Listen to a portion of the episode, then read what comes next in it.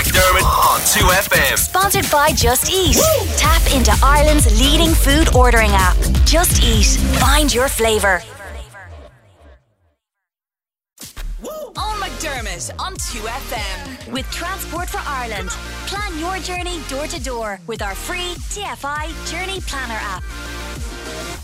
Right now, Laura Fox is in studio. Hello. Hello, Owen. How are you? I'm great. You are in one piece after your aeronautical escapades. Yeah, I was about to say I'm on cloud nine, but that's a bit, you know, cliche and whatnot. Fantastic. Now, so Laura was over. She went for a little bit of promo activity for the brand new Captain Marvel film, which is released next week, starring Brie Larson, of course. Huge buzz around it, I suppose.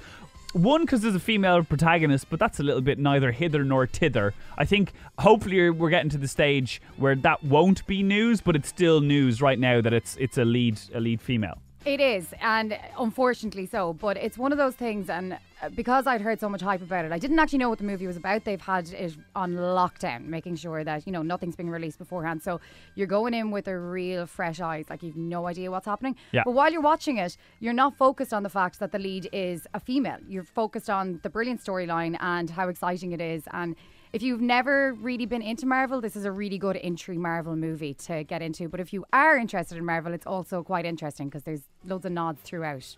But if you're like entry level fan, it's its own standalone film, and you don't need to have seen 17,000 Avengers films to know what's going on. Exactly, you don't need a history. It explains itself, and there's a whole storyline that unveils as you go through that you don't need to be like, oh, did that happen in something else? Am I missing out on something here? You don't need the building blocks. There's no step beforehand. Okay, so we're going to offer up some tickets to the Irish premiere of Captain Marvel, which is in Cine World in Dublin next Wednesday, 7 p.m. We'll tell you how you can do that momentarily. But so you were wined and dined, as it were, in anticipation of the film, but you flew an actual plane. Yeah, so I had initially got asked to come over to London, and it was like, we're going to, you know, do some of the things that Brie Larson did in the movie. And I was told, you know, you'll be putting a flight simulator. So to me, I was like, right, fake plane, you know, we'll go woo, kind of jumble around the place. So we got up at 6 a.m. on Wednesday morning and headed 2 hours to Goodwood. And I only ever hear of Goodwood as glorious Goodwood from the races. Got out there, blue skies, it was absolutely brilliant, and we got given these flight suits, and then next thing it's like, right, so when you're up in the air, and I was like, hang on a second, we're up in the air. And they were like, well, what did you think you were doing here? And I honestly thought that we were still just going to go into a hangar around the corner, and it was going to be this fake plane that was going to kind of, you know, vibrate and whatnot, and that was going to be it. Yeah. Instead, I get into this plane with my co-pilot, Greeners, who is an ex-RAF fighter pilot. So, like, I mean, they're in the Red Arrows, all that kind of stuff. So their full-time job is training fighter pilots.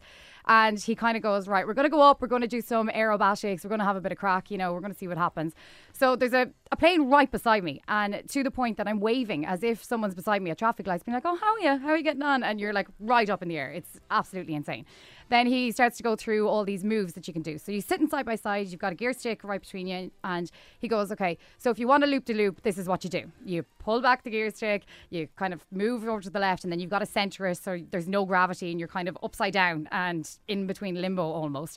And then he's like, and if you want to fly over to the left, you do this, fly over to the right, if you want to go on the rise, and what do you want to do? And of course I was like, loop-de-loop, let's go again, loop-de-loop, to the point that I nearly had to get the barf bag out of my pocket. So hang on, so he told you what to do to loop-de-loop a plane. Yeah. And then you handed just did the reins over. Yeah.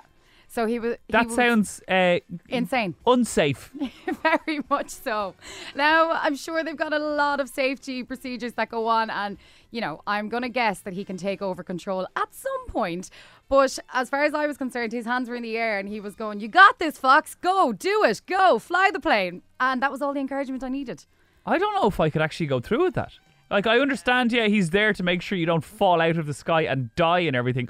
But still, okay, you go flip the plane, having never done it before. And I didn't think this was this big of a deal, but I got a flight cert at the end of it, and it said plus 4.5 Gs.